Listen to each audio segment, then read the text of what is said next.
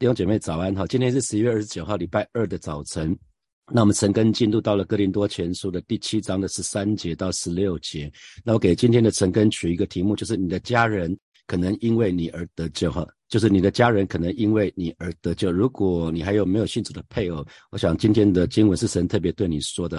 所以弟兄姐妹，如果你的配偶，不是还没有信主的，其实你还是大有盼望的哈。我们昨天在成根的里面有提到，其实呃，其实婚姻很有的时候婚姻很像一艘船哈。那婚姻这一艘船，可能你看到很多的很多的问题，可能千疮百孔，好像船要沉掉了。可是呃，神的心意是什么？不要跳船哈，不可以把这艘船弃之不顾哈。那那很多时候常会跟弟兄姐妹分享说，啊，你们恋爱的时候，谈恋爱的时候会不会？会很 holy，会这边祷告寻求神，结婚的时候也会祷告寻求神啊，就是要分手的时候就自己决定哈，这这这是很很奇怪、很耐人寻味的事情哈。那弟兄姐妹进入婚姻，其实。啊，前面前面会有磨合期，那后面会有进入那种那种倦怠期，就老夫老妻哈，所以你要寻求神的帮助啊，你要常常到神的面前祷告，祈求神的爱充满你哈，那你才有来才有办法去爱你的配偶。很多时候配偶不可爱哈，配偶其实刚恋谈恋爱的时候那是最最。最体贴的时候，可能是最可爱的时候。可是结婚久了哈，就会变，就就会就会很实际嘛哈。所以有的时候是需要寻求牧者，寻求弟兄姐妹的。其实不是不是说要站在你这一边，那不是哦，是跟跟他们一起祷告，把你的困困难讲出来，那他们跟你一起祷告。那甚至有的时候需要找智商师哈。那接下来保罗就讲到。啊，讲到什么基督徒跟没有信主的，他的他的配偶可能是还还没有信主的，那这样的婚姻的情况应该怎么办哈？那这个在火把教会，呃，现在的教会其实都有很多的案例哈，那就是结婚的时候两个人都不是基督徒，结果有一个人先信的主。好，那通常这个先信主的人，有些时候是因为在婚姻里面觉得很不快乐，那就可能就跟她闺蜜啊，就跟她的好朋友讲了啦。于是呢，就有她的好朋友带她到教会去。那突然呢，这个人被神的爱吸引，他就信的主。那可是他的弟兄或他的姐妹会觉得说，啊，当时我要也要娶的或要嫁的不是基督徒啊，我根本没打算要娶或者是嫁基督徒。可是有一天，我的配偶怎么信主了？而且呢，为主而火热。那这个时候怎么办呢？啊，弟兄姐妹记得，呃，神的话语说，男人结婚之后要离开父母，跟配偶成为一体啊，神所配的人不能分开，所以两个人成为一体，大家可以想象吗？两个人成为一体，所以两个人成为一体应该是紧紧的靠近的。可是当有一个人被神的爱吸引，可是一个人是原地踏步啊，那那你可以想象，一一个人被神的爱吸引，一个人是原地踏步，那么夫妻本来是成为一体的，这时候他的线他就越来越长，越来越长，可能会断掉啊。如果有一个人一直跟随神。啊，那另外一个人原地踏步，甚至是到到后后退，到后退，那那这一定会出状况，这样的婚姻一定会出状况。所以不只是基督徒跟非基督徒，甚至基督徒跟基督徒也是一样，因为不是基督徒都爱主，所以如果一个一个一位呃，如果一个基督徒不管是先生或太太，非常非常的爱主，他的他的另外一半虽然也信主了，也号称信主了，可是离神却很很远。那那这个弟兄很近前的弟兄或姐妹，每天都往教会跑，那个。他的他的另外一个配偶虽然是基督徒，可是也会很不开心哈，这是必然的道理。那我记得还在职场的时候，有一位同事啊，有位男同事，他就曾经跑来问我，他没有信主哈，那只是因为我的位置跟他很近，他就有一天说，诶，那个 Daniel，我的太太信主，那个时候我还没有全职服侍哈，他说我太太说她要信主了。呃，一开始听好像连续剧一样，他先是说他太太好像开始上教会了，隔一段时间说他太太信主了，那隔一段时间就说他太太说他要开始接受教会的装备课程，然后再问我说，诶，那个教会的你们教会的装备课程都是什么样子啊？我就说，哦，我们有门徒班，我们有我们有成长班，我们有门徒班，有。门呃有领袖班领袖班哦，还有营会。他说对对对，他现在参正在参加经历神营会，他有预告接下来要参加参加成长班哦。他说接下来有十个礼拜，然后那十个礼拜就我我需要我自己带女儿，我的女儿才很小，才一两岁，她怎么可以这样呢？啊，那那那当时那位同事其实是一个非常非常不开心的角度跟我分享哈，然后然后好不容易成长班上上完了，那十周他熬过了，然后他说他太太说他要再再接再厉，要继续上继续上。啊，继续上。那突然，你知道没有信主，对没有信主的家人来看的话，突然有一天他的世界变了。啊，不是说好了我们要一起好好的照顾这个家吗？照顾了家人，哎，怎么你好像好像你说哦，因为因为耶稣很爱你，说你很你很爱耶稣，然后然后就把我们晾在后面啊。那呃，这这个部分，其实保罗在这个地方就有说了哈，十二节到十六节，保罗就针对配偶是没有信主的，还没有信主的弟兄姐妹说的哈，所以我们就要继续看下去。呃，那十二节就昨天读的经文是基督徒弟兄有不信主的姐妹，那十三节就讲到是基督徒的妻子，当她有一个不信主的丈夫，那啊，保罗是这么说的哈，他说妻子有不信的丈夫，丈夫也情愿和她同住，他就不要离弃丈夫。那新普京的翻译。啊，就是说，要是基督徒姐妹的丈夫不是信徒，丈夫可是丈夫呢又愿意跟她继续一起生活，她也不能离开丈夫。所以，不管是对基督徒的姐妹，或者是对基督徒的弟兄，有一个不信主的配偶，原则是一模一样的哈。那目前在火把教会这样子的弟兄或呃这样的姐妹，其实为数不少哈。这样的姐妹，那弟兄的是少的哈。好，那要鼓励这样子的。如果不管是弟兄姐妹，你还有没信主的家人哈，那我刚好之前看到一篇文章，我觉得他讲的蛮好的，跟大家分享哈。他说，如果你有没有信主的配偶的话，那第一点你要认清楚神希望你在婚姻里面所扮演的角色啊，你要记得神在。你你在婚姻里面所扮演的角色，你要一定要认清。那这这是要分享三件事情，三件事情最重要的一部分就是你要认清神希望你在婚姻里面所扮演的角色。你要寻求神特别为在你们两个人当中这段婚姻当中所定的旨意。所以不管不要管你配偶的属灵状态，因为他不信主啊，所以就没有什么属灵状态。你很重要的是就是他在你家的里面要成为耶稣的门徒啊。所以这个并不是说你要。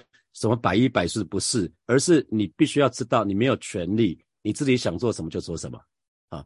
你要很清楚，在在你的家庭里面舍己，你在家庭里面舍己。那想想看，如果耶稣耶稣跟你同在，在你的家里面，那正在你的身边，那你会怎么做？刚刚有看到那一首诗歌，单单为你，有没有看到耶稣在我们日常生活都在我们旁边，是吧？所以刚刚那个不是假设问题，耶稣真的跟你同在，在你的家庭的当中，他就在你的旁边。那你认为耶稣？会希望你对配偶怎么怎么样啊？你你应该怎么办？你应该怎么做才会合他的心意？所以会不会有的时候你还没有信主的丈夫，你会不会神会不会希望你退一步，让你的丈夫有一点点的空间啊？那会不会希望说，哎，你设定一个界限，或者是说，或在某些地方，你能不能更有爱心、更无私一点点来对待你的配偶？啊，或者是有的时候是可可以折中一点点啊，不是很自在的做自己。那那如果如果你没有来到神的面前来寻求他，寻求神的引导的话，那其实你不会知道神要你怎么做。所以我们不是常常讲的一个原则吗？W W J D 嘛，哈，What would Jesus do？如果耶稣如果是耶稣，耶稣会怎么做？所以特别是如果你家里有没有信主的家人，你要常常当你做一些决定的时候，你要常常想说：耶稣啊，这是你要我做的吗？耶稣啊，这是你要我说的吗？啊，那第二点，你要维持在你的属灵上面，你要维持那个满档啊，满满档的状态啊，就是，可是你不要期待你的配偶是可以填满你生命的那一个啊，你的你的配偶绝对不会是滋润滋润你生命的那一个，为什么？因为与还没有信主的哈，尚未信主的配偶互动，很多时候会让人觉得乏力，会让人觉得精疲力竭啊，因为你讲的他听不懂，你可能是研究所。的学生，他可能是幼稚园。我讲在属灵上面，所以你讲的他根本听不懂。你要站在他的立场来看啊，你不要觉得你讲的是对的。人跟人的对话不是说对就重要。啊，你你讲的是对的，可他听不懂啊，所以所以其其实你要慢下来等他。我刚刚讲到说，如果你越越被神吸引，可是你的你的还没有信主的家人，他是原地踏步的话，那你们两个就会渐行渐远哦。这绝对不会是神的心意哦，这绝对不会是神的心意。所以最好要保持自己的属灵状态是是满载的哈，让让自己常用祷告、读经呢去。让自己浸泡在神的同在的当中，浸泡在神的话语的里面。那你有美好的团契，你可以弟兄跟弟兄姐妹有美好的团契，在这个当中呢，你的生命就可以得到滋润啊，你生命就可以得到滋润。然后呢，得到滋润之后再怎么办？再回去你的家去服侍你的弟兄啊，再服侍你的家人，还没有信主的家人呢啊，这个很重要啊。所以你要从正确的地方得到滋润，然后再回去。我们不是一直讲领受给出去，领受给出去，从教会从你的小组领受，从神的话语领受，从祷告的当中领受之后呢，再回家再给出去。所以婚姻里面很重要哈，很重要。我们都知道，像呃，最近教会很多弟兄姐妹去跑什么半马、全马啊，他们都会有很多的预备啊，都会有很多的预备。那如果呃像。疫情已经已经稍缓了哈，十二月一号就可以不用戴口罩在户外。那很多人都已经计划在旅行或什么的，你知道，只要是那种旅行的，一定很多大家都会预备那些营营养品，预备很多，预备很多的东西。那婚姻也是一样，我们需要营养品来滋润我们啊。所以呃，更何况说我们另外一半是还没有信主的人，那一旦我们我们是有地方可以让我们得滋润的，其实我们就我们我们是不会乏力的，因为我们从地方其他地方得滋润了。那我们就可以更多的自由度来跟我们的配偶相处哈，那我们就可以呃可以更健康的来跟我们的另外一半相处，那对方就可以感受到，虽然有的时候好像沟通卡卡的，可是呢，因为我们开始改变了，我们配偶是可以感受得到的。那第三很重要是，当你有为还没有信主的家人的时候，你就是一个活广告，记得我们就是一个活广告，那你的配偶会因着你来认识神。你的配偶会因着你来认识教会，所以你的你的行为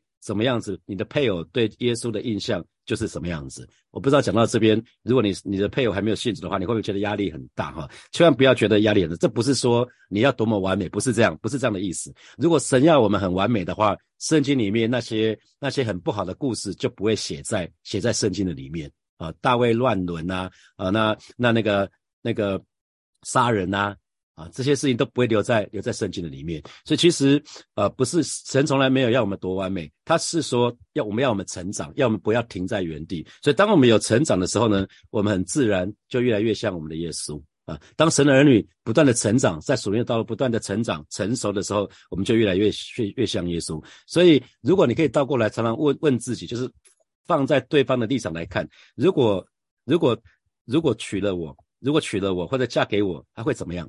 啊，如果你你，你可以想象是你的配偶，把你自己放在你的配偶的角度，如果娶了我，或者是嫁了我，那当我的配偶信主了，那我应该怎么做？那因为我是唯一可以让配偶可以认识耶稣基督的管道，所以，所以如果如果今天我做这些事情，对方会想要更认识我的耶稣吗？啊，当你做一些事情的时候，你他会更更多的认识耶稣吗？所以，呃，我常提醒。还没有，就是你家人还没有信主的这些弟兄姐妹，你要更多的在耶稣的面前提到你的配偶啊，提到你的家人啊，就是为他祷告的意思，而不是常常在你在你还没有信主的家人面前说啊，跟我到教会去，每次都想跟我到教会去。他看到你生命都不改变，他觉得跟你去教会要干嘛？那去教会要干嘛啊？所以呃，配偶怎么选择，不是我们可以决定的，可以负责的。记得爱配偶是你的责任，因为你你们不管是婚前。信主的，或是没有信主，你本来就是决定好好爱他，陪伴他一生，不是吗？这这是婚前就已经决定的，所以配偶怎么选择，他要不要信主，那个不是我们该负责的。可是我们。我们要为我们当时的誓言，就是好好爱我们的配偶，我们需要负责任。好，那可是配偶却对我们的行为应对进退会产生回应，所以这个部分我们就要很留意。所以黄博士在亲密之语常常讲到嘛，我们可以上让我们的家人，我们可以让别人变成天使，也可以让变变成魔鬼啊。It's up to us，它是取决于我们怎么去跟他们应对进退。所以如果你还有还有没有信主的家人，一定要在他们的世界里面找到一个切入点。啊，不要，可是不要偏离，不要偏离基督徒身为基督徒该该持守的那个正直啊。那你可以跟神祷告说，那我要从哪个角度切进去？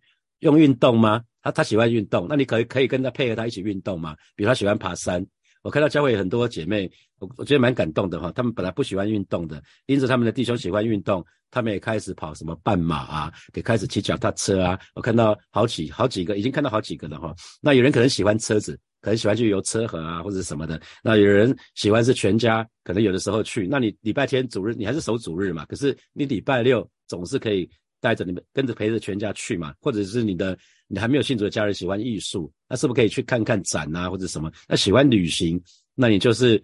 不用每个礼拜啊，那个旅行反正就是要就在外面过夜的啊。那是不是有些时候你们就可以出去？你就不用说啊，牧师说礼拜天一定要在教会，没有了，我没有这么严谨哈。就是我觉得严守主日是好的，可是有一些部分就是一年就一两次，你们全家出去玩，在外面过夜，主日主日没有办法在教会里面，我觉得也没有关系啊，你就晚上自己听就好了哈。对我觉得。家人关系好，那你才有机会带你的还没有信主的家人信主，所以一定要找到一个切入点啊。那找到一个切入点，就是这可以让你们距离更拉近啊。不要因着你到教会，让你们关系越来越疏离，那个这是没有智慧的。因为呃，神要我们跟我们的家人要和睦啊。后面的经文有提到，所以呃，我们一定要找到一些方方法，是可以让我们跟耶稣保持连结，那同时呢，又让配偶可以更加靠近我们的方式。所以。所以这一次童工们他们设计蛮棒的哈。这个礼拜，这个礼拜六、礼拜天不是有圣诞市集吗？啊，圣诞市集那个不信主的配不信主的配偶本来就会去市集嘛。那现在我们的市集只多两个字叫圣诞嘛，对不对？所以市集跟外面的市集也没什么两个，可能摊位没有那么多了哈。可是就可以带着没有信主的家人，就说哎，我们到教会去看一看嘛。啊，这或者是说就不要两教会了，我们到圣诞市集去看看嘛。啊，那到那边之后说啊，百德位这就是我们的教会，我们教会就在这里。其实这这是蛮好的一个方式哈。你继续看十四节就讲到说，因为不幸的丈夫就因着妻子成了圣洁，并且不幸的妻子就因着丈夫啊，原文是弟兄就成了圣洁，不然你们的儿女就不洁净。但如今他们是圣洁的了哈。所以这段经文很重要，弟兄姐妹，因着。因着你的缘故，因着你信主的缘故，所以你你的你的先生或是太太，即便他没有信主，可是你们的婚姻是圣洁的啊。这段经文讲得很清楚哦。而且呢，你们生下的儿女呢也是圣洁的啊。因着你的缘故，就是因着你的缘故，所以我们讲到说成了圣洁，神的神的圣洁是说。分别被神分别出来归神使用，所以这个地方啊，这个地方讲到说，当夫妻的一方是信徒，可是另外一方还没有信主的时候呢，信徒是信徒，我们当知道是被分别出来归给神，属于神的。可是其当当一个信主的人，他不信主的配偶，他也是被分别出来啊，归给这个信徒，属于信徒的。所以间接的呢，他也是被分别出来归于神，属于神的哈。所以另外一个一个意思就是说，因着婚约的关系而有的夫妻之间。的性的结合是神与许可的哦，不不是因为对方不信就成为不洁了啊，所以婚姻都是圣洁的，即便一方是还没有信主也是圣洁的，不是因为在教堂举行婚礼就是圣洁的，在餐厅举行婚礼就是不圣洁，不是这个意思哦，只要是在神的面前立约的，即便有一个还没有信主的。配偶都是圣洁的啊，所以呃这边就说到，并且不幸的妻子就因着丈夫成了圣洁，所以神对弟兄姐妹。其实都同等的看待，因为在新造的人其实没有男女的分别哈，到将来到了天上就没有男女这个分别哈。圣经里面有提到，我们不去多说它哈。那加拉太书的第三章二十八节就说，从此不再分犹太人或外族人，奴隶或自由人，男人或女人，因为你们都已经在基督耶稣里面怎么样合而为一了哈，都已经合而为一了啊。那那保罗继续说，但如今他们是圣洁的，所以圣洁不是指灵性上的圣洁，而是说信徒。呃，在合法婚姻之下所所生下的儿女，都是神所认可、所分别出来归给神的弟兄姐妹。我听到这看到这段经文的话，哇，原来不信主的配偶跟子女都可以因着信主的弟兄姐妹成为圣洁，是被神认可的，是被神所分别出来的。所以弟兄姐妹，这是大有盼望的，要好好的为没有信主的家人守望祷告啊啊！因为既然是信主家人，没有信主的，既然都是被神分别出来的，所以他们。迟早要信主的嘛，只是迟早的问题，所以我们应该为他们的重生得救祷告，求神来帮助他们，让他们早一天成为。成为真正的信徒哈，所以我我要鼓励你们，常常为自己还没有信主的家人迫切的向神祷告。那可以邀请他们来来参加教会的今年的一系列的圣诞季的活动啊，可以到承德乐新堂来看看走走啊，照照相啊，然后可以周末的时候来参加参加市集啊。那十二月十七号、十八号的时候就可以带孩子、带配偶还没有信主的配偶一起来看圣诞剧啊。我觉得呃，同工们他们非常的竭力在预备这些，我就鼓励你们可以邀请家人一起来哈。那同时也鼓励你们，你们对自己的家人一定要有个属灵的眼光，即便他们现在还没有信主，可是你要看见书，他们是被神分别出来的，因为这是神说的哈，神说的不是我说的，他们是被分被神分别出，因着你的缘故，那你知道有属灵的眼光就会产生信心，当你在看他，他终究会信主，只他现在还没有信主，那你你就会持续的为他祷告，你就不会失去盼望，因为神的话语说，信就是守望之事的实底，是未见之事的确据，不是吗？所以当我们相信。我们是有盼望的，我们相信我们这个还没有信主的信主的配偶，虽然看起来有点顽固，可是神说这个是被分别出来了，这个人是被分别出来，所以是大有盼望的。所以鼓励你们要常常为还没有信主的家人祷告。那保罗继续说了哈，十五节，倘若那不信的人要离开啊，就要离去，就由他离去吧。无论是弟兄是姐妹，遇着这样的事都不必拘束。神招我们原是要我们和睦。啊，所以后面这一句话很重要。神招我们原是要我们和睦，所以神的儿女的婚姻应该是充满和睦的哈。你千万不要是点火的那一个。如果你你的配偶还没有信主，你不要点火啊！你点火很奇怪啊！神招我们，神神呼召了你，没有呼召另外一个人，还没有呼召另外一个人呢，另外一个人还没有回应呼召嘛，所以你一定要因着你的缘故，你要在你的婚姻里面做光做盐，做光做盐。我不是一直在强调说做光做盐，基本上不是在教会哈，是在是在外面。你的你的家人，在没有信主的家人面前，在你的同事一堆没有信主的同事面前，我们要做光做盐，因为你领到教会里面，教会理论上，教会的弟兄姐妹理论上都是光，都是盐，不是吗？盐不需要放在一起了，盐放在一起叫盐罐子，好，那光应该要出去，光应该出去，去去那个黑暗的地方。那还没有信主的家人，他们就是还在黑暗的里面嘛，所以你要去让他感觉到那个那个光可以带来的温暖。家庭是不是可以因着我们是光，我们可以带给我们还没有信主的家人温暖，他们就愿意被我们吸引来到来到教会的里面。好，那我觉得这段经文我特别对这个有感动。神召我们，神已经呼召我们去过和睦的生活。新普界翻译是这样子，所以弟兄姐妹，你真的要。在竭力在你的婚姻当中，在家庭的当中保持你家庭的和睦哈。那这边讲到说，倘若那不幸的人要离去，就由他离去吧。那不管是不幸的丈夫或者是不幸的妻子啊，所以这讲的意思是什么？就是当不信主的那一方主动提出离婚的要求的时候，那信徒就可以被动的接受。啊，那在神的面前就不负一个责任，就是让婚姻破裂啊。这边这边讲的是这个意思，所以这边我特别喜欢，我刚说神找我们原是要我们和睦，所以和睦不是指外面的和平哦，不是，因为有时候外面看起来很 OK，不吵架，可是呢里面却暗潮汹涌啊，那个是那个是要忍耐哈，那个忍耐有的时候有某一天就嘣就。就那个七级的地震就出来了，你忍忍到忍无可忍就完蛋了。所以神不是要我们这样做哈，神因为神拯救我们，神拯救我们，我让我们因着跟神和好，我们可以享受什么？跟人和睦嘛。我们是先跟神和好，这是十字架的垂直这一面。我们跟神和好之后，我们就可以跟其他人也可以和睦啊。这是在以佛所说的第二章里面所说的。我想时间的缘故，我们不去读这个经文哈。那所以神的儿女应该是。有外外面的和平，呃，可是呢，也有心灵里面的平安跟安息。因为神的话语告诉我们，烦恼苦担重担的可以到我这里来，我要使你们得安息。所以，如果你在婚姻里面感觉到疲乏，如果你在婚姻里面常常觉得你背负重担的人，就到耶稣这里来吧。因为神的应许是说，我要赐给你们。安息啊！我要赐给你们安息。那所以不管遇到什么事情，特别是像离婚这样的事情啊，婚婚姻可能大争吵这种事情，一定要让基督的平安在我们心里面做主啊！这个这个非常非常的重要，让让耶稣基督真正成为你家的主，即便你还有一个没有信主的、尚未信主的家人哈。那这边讲到讲到说，倘若那不信的人要离开，就由他离开。所以。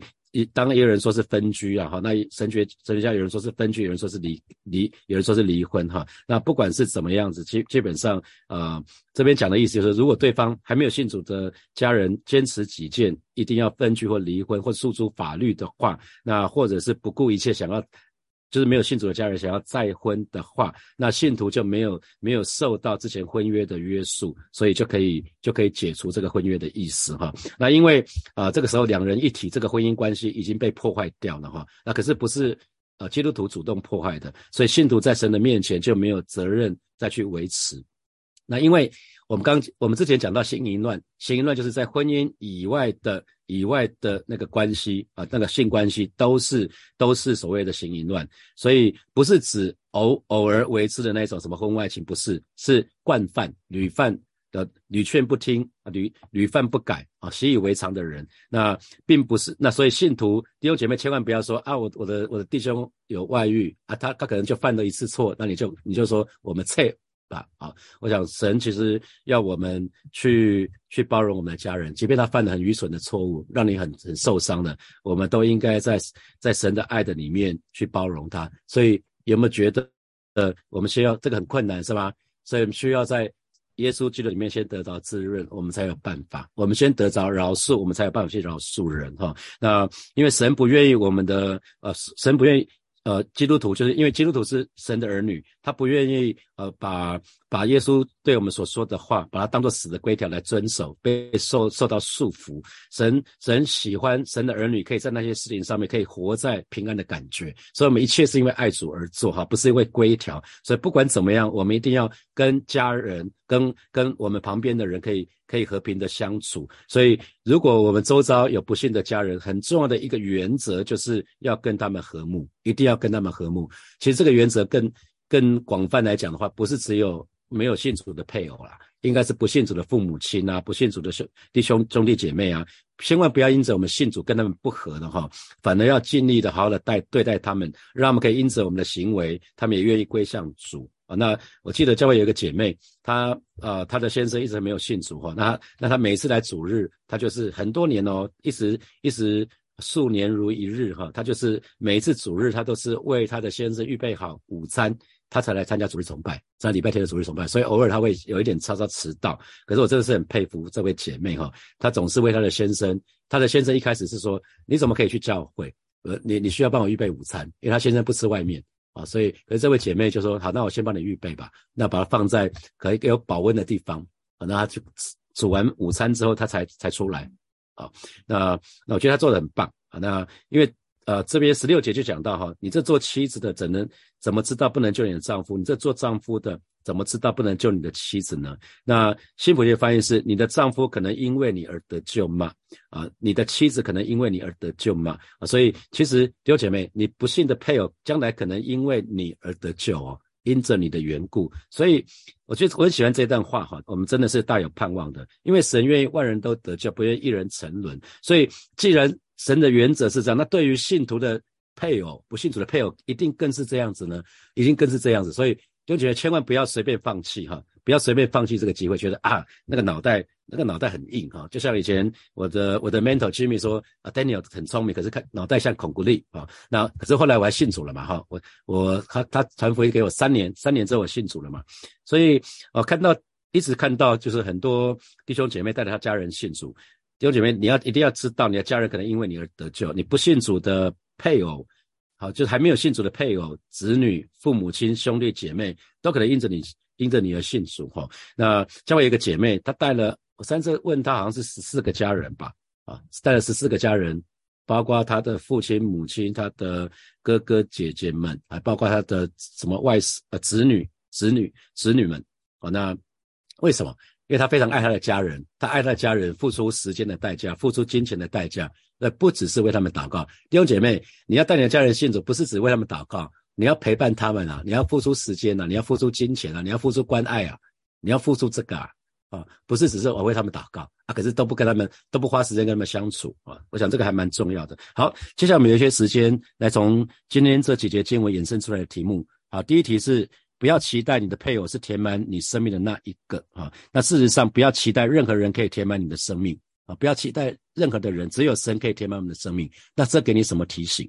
好，第二，在还没有信主的家人面前，我们就是活广告。那我们的行为如何，家人对耶稣的印象就如何。那这给你怎么提提醒啊？如果你没有没有信主的家人，可以想想看，那你家人现在对耶稣的印象是怎么样子？好，第三题啊，我刚刚说。那个信徒弟兄姐妹家里的人都是被神分别出来的，所以最要紧的就是我们跟还没有信主的家人呢，我们要保持和睦，千万不要因为我们信主了就跟他们不和。那这给你什么提醒啊？这给什么提醒啊？最后一题是，如果你的配偶还没有信主的，那呃，你你可以想想看，跟还没有信主的配偶互动，有的时候会让人感觉到精疲力尽哈。那请问你有这样的经验吗？那更重要的一个是，请问你觉得你可以从哪个角度切入？啊，跟你还没有信主的家人，我没有写在这上面。就是，呃，我后来想到一个更重要是，你可以从哪个角角度切切进去，跟你还没有信主的配偶啊，可以更多的互动，可以有机会可以带他信主啊。